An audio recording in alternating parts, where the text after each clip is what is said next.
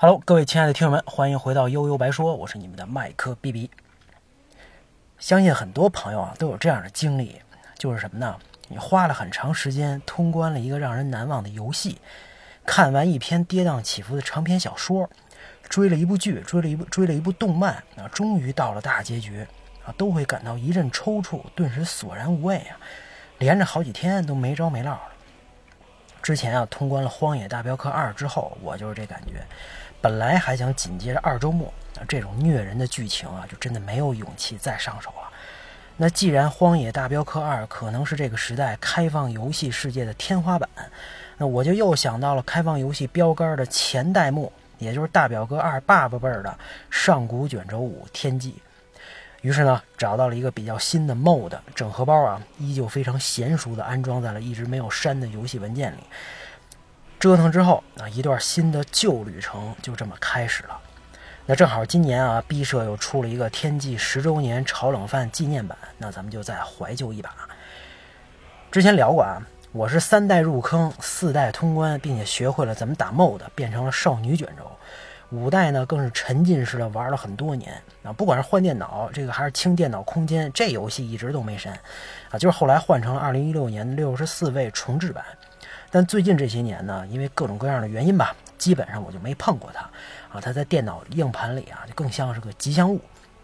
玩是肯定没时间玩，删呢也是万万不能删的，反正也占不了多大地方。所以这么长时间之后。打上最新的 MOD，再回到这个曾经无比熟悉啊，因为 MOD 变得很真实的、有些陌生的天际大陆，我只想大喊啊，太香了！啊，这个不是显卡的香气啊，这能玩一辈子的游戏，真的不是浪得虚名。十年前的贝塞斯达毕设牛逼。那这儿得先回答一个问题，就是二零二一年玩一款十年前的游戏，到底还行不行？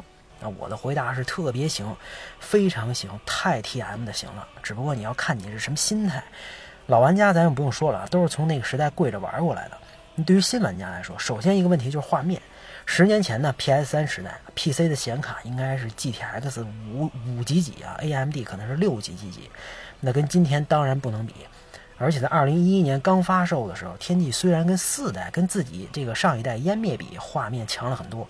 但横向跟友商一比，就得遮遮掩掩了。再加上游戏初期一堆 bug，毕设纯拼技术实力确实还差那么点意思。但没关系啊，做不到面面俱到，咱们逮着一个点死磕到极致也行。这个极极致的点就是对开放世界的塑造。面积巨大的天际省大陆啊，供你随便探索；风格迥异的几大城市跟围绕在周边的村落。景色迷人的不同地貌和地区，还有数不清神秘又恐怖的墓穴和洞穴，中间还有很多塔楼跟要塞等等等等啊！这游戏为我们呈现了一个完整的架空魔幻世界。虽然画面它不够顶尖，但整体的氛围跟代入感无出其有。就就这一点啊，反而很多画面你看着更好的游戏反倒做不到。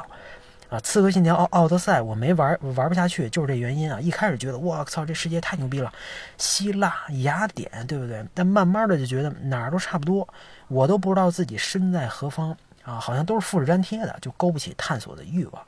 当然，肯定也有很多人玩的不亦乐乎啊，这只是我自己的看法。那前几年天际的 Switch 版发售，掌机嘛，画面缩水肯定很严重，但是我看了网上视频之后，依然很兴奋。如果我自己有 Switch，肯定还得还是得会沉浸在掌上的天际世界当中。所以说，画面重要也不是最重要的，对世界的刻画才是最重要的。那当然，如果你电脑性能强劲又会打 MOD，那这这个对吧？次时代的天际世界当然又是另外一番风味了。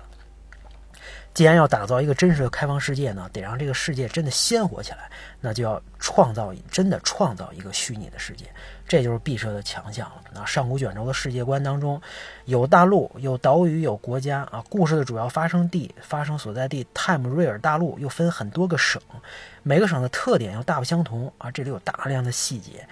今天咱们觉得《荒野大镖客》呀，《塞尔达：荒野之息》在细节上已经登峰造极了。那在十年前，上古卷轴天际毫无疑问就是那个标杆。我记得啊，最早看游戏宣传片，主角来到西木镇，跟这打铁的大叔对话，这大叔竟然能一边磨武器一边跟咱们聊天，这简直太不可思议了啊！你要知道，上一代湮灭就是突然给你一张大脸完事儿啊，极其简单粗暴。现在他们既能做到跟主角说话，又不会停下，又不会停下手里边这个事儿，这就明显有了互动感、真实感。不知道有多少人啊，是会像我一样看半天工人锯木头，看别人怎么劈柴、烧火、挖煤的，啊，换句话说啊，就不管你在这世界游戏世界里怎么折腾，这些路人 NPC 们都会有他们自己的生活轨迹跟节奏。日出而作，日落而息啊！晚上大家都聚集在酒馆里扯淡聊天，家门就会锁上。你想进去，只能溜门撬锁。你再有主角光环，也就是这个世界小小的一员，也得符合基本法呀。那当然，如果你就是不爽，非得把他们杀死，那他们就真的死了。在这个世界，真就少这么一个人。我还记得雪曼领主送给我这第一个随从女武士啊，她死在荒野的时候，我看着地上尸体，愣是半天没反应过来，这真死了还是受伤了？对吧？主角团不是应该无敌的吗？等到发现是真死了，当时是后悔莫及，赶紧独挡重来啊！这就是一种很神奇的，跟这片土地、跟人民产生了羁绊的感觉。天哪！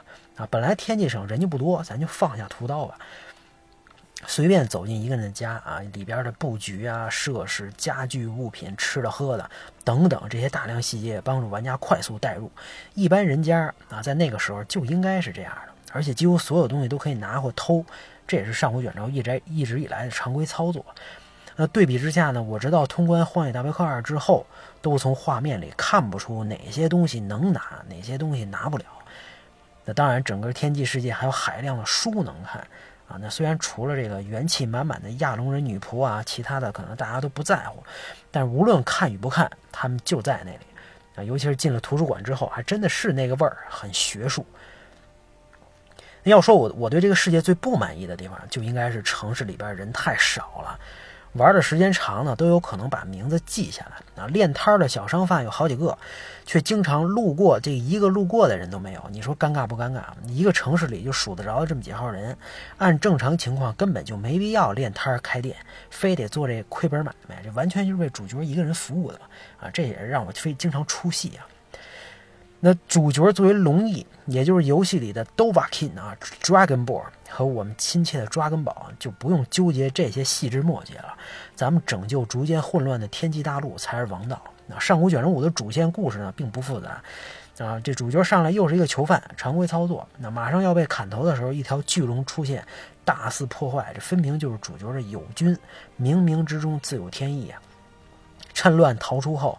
主角把这龙的事儿啊告诉了雪曼城领主，而且在城外亲手屠了一条龙，这可不要紧啊！这一阵神光，主角竟然吸取了龙的灵魂，围观群众纷纷高呼：“我的天哪，这不就是传说中的抓根宝吗？”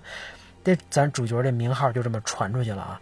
为了明白这到底是什么能力啊，这个我们的抓根宝来到了天际最高峰，找到了灰胡子，跟这个几个几个与世无无争的老人家，得知了龙翼身份，并且学会了龙吼。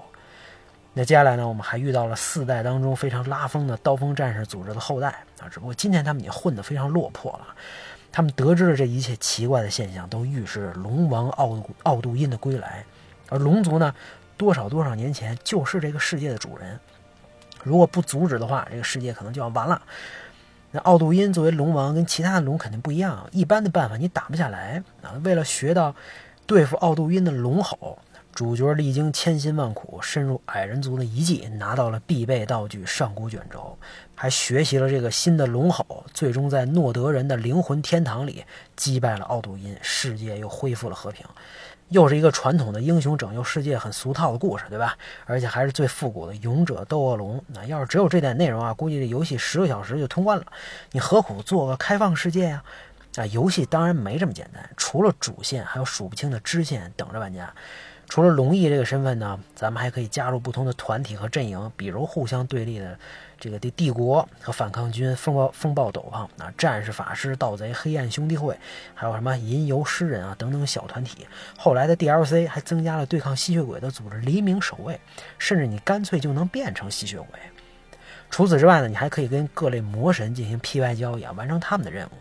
这些阵营当中啊，有正义跟邪恶之间的较较量。啊，有不共戴天的政治纷争，啊，也有偏安一隅或者苟延残喘吧。反正不管你加入谁，都是一段跌宕起伏的冒险。当然，肯定也有不少玩家像我这种选择啊，我都要完成所有阵容的任，所有阵营的任务，对吧？你这好像除了帝国跟风暴斗篷只能选择站一边，其他的都能随便加入。那这样呢，其实我觉得也会破坏代入感。我还我还是比较克制的。你比如说，只要加入了战友团，就不加入战士工会了。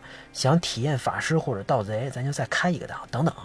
要不然还是有点出戏啊！抓根宝，咱们可不是打工人，哪能什么都干？有了这样的世界跟开放剧情，游戏的玩法当然也更开放，职业之间的区分度就没那么大。你可以走剑盾、大剑或者魔法路线，也可以弓箭流、双持，甚至你一手拿盾、一手魔法也完全没有问没问题啊！只要你愿意，怎么培养主角那是你说了算。只不过我记得毁灭法师的法术效果跟伤害实在是一言难尽，召唤系有时候也挺蛋疼的。那游戏的装备系统呢非常丰富啊，虽然原版的种类这个装备种类不算特别多吧，你穿上不同的装备，除了影响大家最关心的颜值，对战斗甚至平时跑走路、跑步、爬山都是有影响的。这话怎么感觉说反了？嗯，也没反吧，反正颜值第一啊。当然，我们也都知道，战斗上的一大槽点就是祖传的渣打击感，这在在打击感上备赛可能也就这样了。不知道上古卷轴六能不能给点力。当然是，如果有生之年咱们真能真能玩到的话。另外呢，我个人不太喜欢一点，就是敌人等级跟主角一起升级。我能理解这是保持一种平衡啊，不过强就是强，弱就是弱。你不能说主主角涨了十级，外边这剑齿虎也跟着涨了十级，那对吧？你这这你不管你觉得自己多牛逼，该认命还是得认命，这不科学呀。总之，在今天的《上古卷轴五》依然值得一玩啊！那对于新玩家来说，多少还是得脑补一下十年前那个时代啊。那如果你已经学会了打 MOD，那恭喜你也准备玩一辈子吧。那关于上古卷轴的世界观和故事，其实还有很多可聊的，比如龙族是怎么消失的啊？帝国跟精灵之间的大战和白金协议是怎么回事？为什么不让诺德人信仰塔洛斯啊？诺德人就得闹事儿等等吧。这些呢，以后有机会啊，咱们再细聊。上古卷轴五，咱们今天就先回顾这么多，大家拜拜。